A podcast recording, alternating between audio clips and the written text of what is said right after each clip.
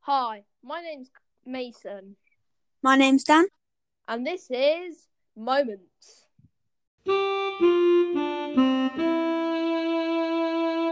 Yes, Moments is the show where we look at the best players' careers, moments. So this is going to be a new series we're going to be doing. This is going to be alongside another series. It's going to be so this series will be in one uh, every four weeks. Then the, the other series will change, and then we'll go another four weeks. Uh, so yeah, to start off this series, we're going to go for Zidane, probably one of the best centre attacking midfield uh, in the world. He's been so uh, he was just so dominant. He was just so good at everything he did: attack, defense, free kicks. But I didn't want to talk about him alone, so I'm going to be joined by our special guest Daniel. Hello. So I want to start off by talking about his career over um his life and how as a footballer and how how he used it. So when he was just nine years old, he joined US Saint Henri. Probably butchered that name. Uh, and he stayed there for two years, and then he stayed at SO Septembre La Volons for another three years. He moved club. Now this next one, Cannes, is quite a big one. He stayed there for three years in the youth team, but he got promoted to the senior team uh, for three years, and he made 61 appearances and scored six goals. Uh, but then he went to uh, Bordeaux for four years, where he made 139 appearances and scored 28 goals. So that was really his jumping point at um, that his time. Then he moved to Juventus for another um, five years, where he made 151 appearances and scored 24 goals. And then the big money move of 81 million pounds. Nobody saw it coming. It was Real Madrid, and he made 155 appearances, scoring 37 goals. So that means in his club time, not for his country, he scored 95 goals and made over 500 appearances. So that's that's quite good for an attacking midfielder. But now I'm going to go on to the national team, uh, where the France under 17s he made four appearances, scoring one goal.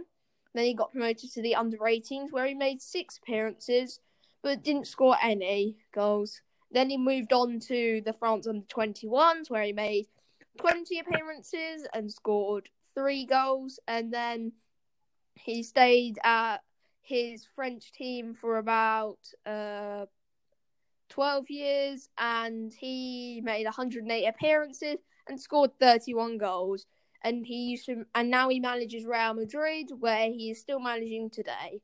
So Dan, I believe you have another section of Zidane for us. Yeah, I'm going to talk about when his career really um, got off to a great start. Well, obviously he didn't start here, but I think when he moved to Juventus in 1996, I believe yeah. that was his really big point because he was playing against really good um, uh, players, really good teams, and that was really testing him and making him develop really well as a player. Yeah, definitely. Uh, so why don't you talk about some things he's done at Juventus and Real Madrid, obviously, and you can talk about some things he did, like some goals or some crucial moments. Yeah, I think in Real Madrid when he was playing with those superstars, he really fitted fitted into the team really well, and he made an impact as well. Like, and it's difficult when you're playing with such good, great players as well Yeah. to make an impact in the game. But he really did that, and he, Yeah, he scored tons of free kicks, headers, and just long shots. So yeah. Why don't you Brilliant, talk about yeah. your favourite moments so you can, like, for Real Madrid, in fact, you can talk about, and it like we can talk about. Uh, why don't you talk about your favourite goal by Zidane? in my opinion, my favourite goal by Zidane was um, I, I think it was in the World Cup. Um, well, I, I, my favourite goal. I'm going to talk about my favourite um, my favourite game for Zidane because I this is a game that you probably wouldn't think because um that it was opinion it was is a it, was- he well in this game, but I mean he didn't. Mm. Yeah. Anyway, I'm gonna I'm gonna go and talk about his achievements. So, um, he ran he uh, won the FIFA World Player of the Year in uh, three times. Once in 1999, once in 2000, and once in 2003. He won the Ballon d'Or in 1998. He won the FIFA World Cup Golden Ball in 2006. Uh, he won the Laureus World Sports Achievement for Lifetime in 2011. And he won the Best FIFA Men's Coach in 2017. And that's just personal awards. Of course, he's won the Champions League, the World Cup, um, many, many others. He's won La Liga. He's just won so much. It's incredible.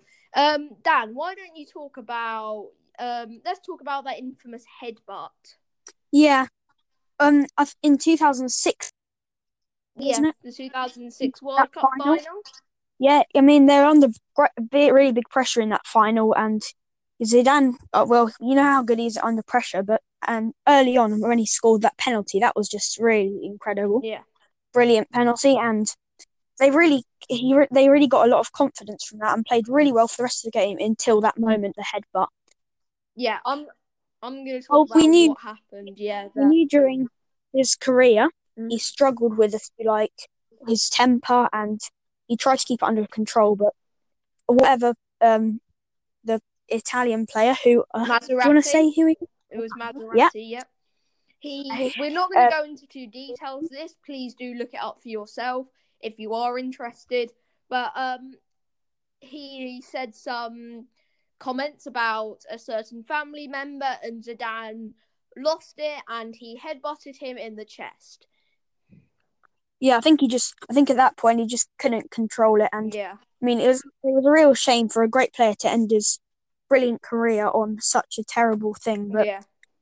well, he did play well in that game until that moment, and unfortunately France just lost it in the yeah. later parts of that game. Yeah. So yeah, I'm going to talk about some of my favourite moments. Now I'm going to talk about that penalty for which won Real Madrid the Champions League. It's I think it was the fourth or fifth penalty, and Zidane has the chance to win it. He steps up as the man. He takes a run up and he puts it into the top right, and he wins uh, Real Madrid another Champions League. But I'm I'm not going to talk about. I'm going to talk about some of my skills. I think he revolutionized. I'm not sure if it's a Cruyff turn, but he definitely got a lot of turns in, and he put in a lot of skill. Definitely. Yeah, and for such a big guy, with like he's mm. so tall, and to have that amount of skill when yeah, like definitely. it's just incredible. Yeah. Um. Now Dan, I'm going to go on to how we view him as a player. What is your opinion as a uh, viewing him as a player? Yeah, I think he's very talented from a young age. Played well, um, and I mean, he, he wasn't.